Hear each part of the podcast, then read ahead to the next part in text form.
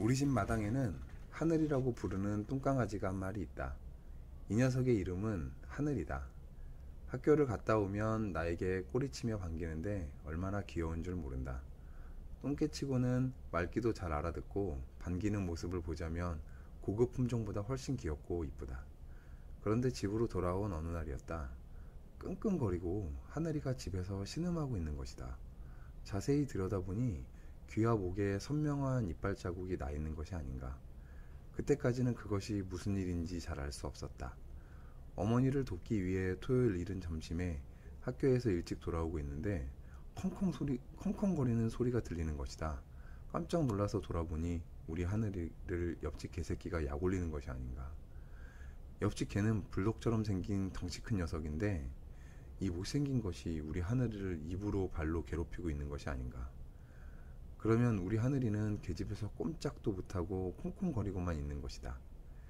주둥이도 짧은 것이 계집으로 들어가 하늘이를 물고 있는 모습을 보니 두 눈에서 불이 번쩍 난다.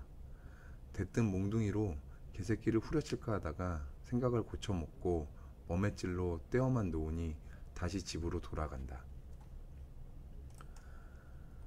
나에게 복수를 하려고 옆집 아이가 쌈을 붙여놨을 것이다. 요즘에 옆집 여자애가 나에게 왜 이렇게 시비를 거는 것인지 모르겠다. 며칠 전에 내가 좀 퉁명스럽게 대한 것이 사건의 발단인지도 모르겠다. 우리 집 마당에 풀을 뽑고 있는데 발소리를 죽이며 등 뒤로 오더니 야 뭐해? 하고 수작을 부리는 것이다. 사실 자주 이야기해 본 적도 없고 별로 이야기하고 싶지 않았건만 갑자기 뒤로 와서 사람을 놀라키니 아, 일하지 뭐해? 하고 투명스럽게 대답하였다. 일하는 것이 좋은가 봐? 또는 맨날 일만 하냐? 이렇게 잔소리를 늘어놓는다. 그러더니 괜히 깔깔대며 웃는데 미친년 같았다. 그러더니 조금 있다가 책가방에서 조그만 과자를 하나 꺼내며 나한테 약 올리듯이 말하는 것이다. 너네는 이런 거 없지? 무슨 초등학생도 아니고 과자 부스러기로 자랑질이라니. 그러더니 이게 요즘 하는 요즘 유행하는 허니 버터칩이라는 과자란다. 좀 줄까? 너나 많이 먹어라. 나 과자 같은 거 안 먹는다. 얼굴도 보지 않고 투명스럽게 대답하자 갑자기 새근새근하고 심상치 않게 거친 숨소리가 들렸다. 그래 얼굴을 돌려보니 옆집 아이 얼굴이 뻘개지며 나를 흘기더니 자기 집으로 들어가는 것이 아닌가. 뭐 그러려니 했다. 그러더니 그 뒤로 나를 보면 잡아먹으려고 길을 복복 쓰는 것이 아닌가. 아니 과자 부스러기 별로 좋아하지도 않는데 하나하나 친절하게 받아줘야 하나? 또 그렇게 마음을 쓰려거든 친절히 주면 좋지. 니네 이런 니네 집에 이런 거 없지는 뭐냐? 그렇잖아도 우리 집은 아빠가 없고 엄마는 혼자 조그만 식당을 운영하며 그쪽 집에 빚을 지고 있는 것으로 알고 있다. 내가 알기로는 식당을 차릴 돈이 모자라 그쪽 집에 돈을 빌린 것으로 알고 있다. 그래서 가끔은 좋은 음식을 만들어 그 집에 가져다 줄 때도 있다. 그래 엄마도 괜히 옆집 아이랑 사이좋게 지내려 했지만 자존심도 상하고 해서 친절하게 대하기 싫어졌었다. 근데 까닭없이 옆집 아이가 나만 보면 길을 쓰며 시비를 거는 것이 아닌가. 그 뒤로 집에 오면 하늘이가 끙끙거리거나 집 앞에 쓰레기가 많거나 가끔은 개똥도 입구에 버려져 있는 것이 아닌가. 어느 날은 식당 일을 돕고 조금 일찍 집으로 돌아왔다. 그런데 하늘이가 평소보다 소리를 더 지르는 것이다. 멀리서도 하늘이가 내는 소리가 분명했다. 그래서 서둘러 집으로 돌아오니 옆집 아이가 하늘이와 자기 집 개를 가지고 개싸움을 시키는 것이 아닌가. 아, 뭐 하는 짓이야? 하고 소리를 버럭 질렀다. 그러나 그녀는 조금도 놀라지 않고 그대로 싸움을 시키는 것이 아닌가. 아마도 멀리서 내가 오고 있는 것을 보고 지금 타이밍에 우리 하늘을 괴롭히고 있는 것이라 확신하였다. 그렇다고 여자를 때릴 수도 없고 옆집 개만 빗자루로 떨어뜨려 몽둥이로 후려쳤다. 그랬더니 뭐 하는 거야? 왜 우리 집 개를 때려? 아니 그럼 우리 하늘을 죽일 셈이냐? 내가 도끼눈을 뜨고 소리를 지르니까 그제서야 자기 집으로 돌아가며 아, 치사하다 치사해 아 치사한 짓을 왜 하냐? 나도 열이 받아 소리만 꽥꽥 지르고 있었다 그렇게 소리를 지르, 지르며 하늘을 보니 겁도 먹고 아픈지 끙끙거린다 그리고 나의 등 뒤에서 들릴 듯 말 듯 한 소리로 병신 놀고 있네 그 정도만 해도 참으련만 니네 아빠도 없다며? 이런다.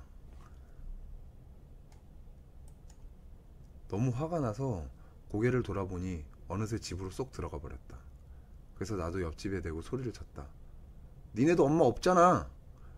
이렇게 말하니 갑자기 분하고 민망함에 눈에서 눈물이 흐른다.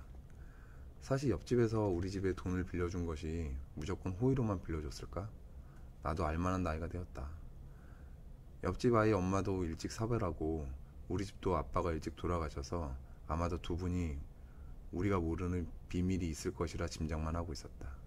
또 언젠가 엄마가 옆집 아저씨 어떠냐고 물어봤을 때 그 어떠냐는 말은 이성으로서의 대답임을 어린 나도 알 수 있었다.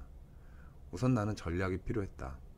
매일같이 옆집 개가 우리 하늘이를 괴롭히는 것은 그대로 묵인하기, 어려, 묵인하기 어려웠다.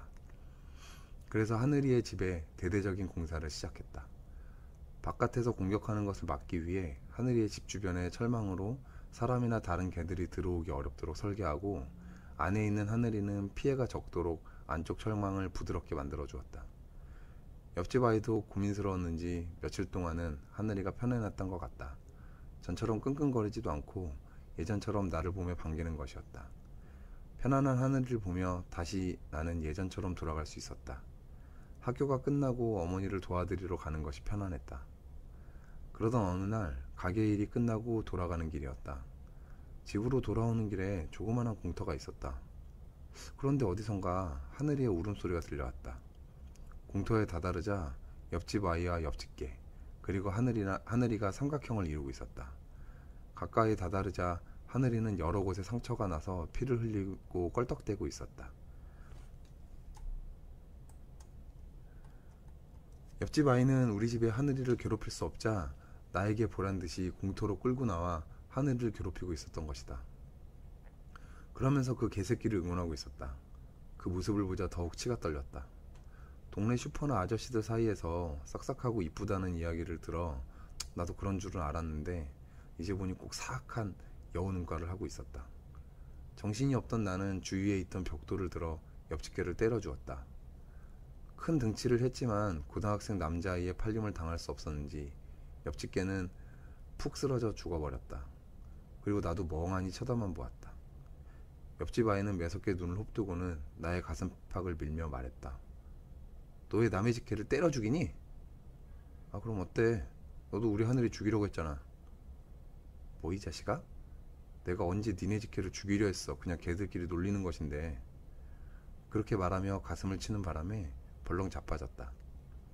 그리고 나서 가만히 생각해 보니 분하기도 하지만 한편 남의 집 개를 때려 죽였으니 어머니며 옆집 아저씨에게 혼날 생각에 두렵고 어찌할 줄을 모르고 있었다. 고등학생이 되어서 울어본 적이 없는 내가 그날은 괜히 서럽고 두려워 갑자기 울음이 터졌다. 그러니 옆집 아이가 가까이 와서 그럼 너 이제 나랑 이제부터 나랑 사이좋게 지내 알았어? 이렇게 말해주니 비로소 살 길을 찾은 듯 싶었다. 흘리던 눈물을 닦고 무슨 말인지 모르지만 알았어 라고 대답했다. 다음부터 또 그래봐라. 내가 계속 못 살게 굴 테니. 알았어. 이제부터 안 그럴게. 우선 나하고 우리 집개를 묻어주자. 아빠한테는 집 나갔다고 할 테니. 공터에서 산으로 올라가는 길목에 땅을 파서 옆집개를 묻어 주었다. 자, 그럼 가만히 있어봐. 돌아오는 길 한적한 곳에서 그녀는 내 입술에 자기 입술을 맞춰 주었다. 알싸하고 향긋한 입술이 닿자 그만 나는 정신이 아찔하였다. 너 말하지 마라. 그래. 그렇게 시작되었다.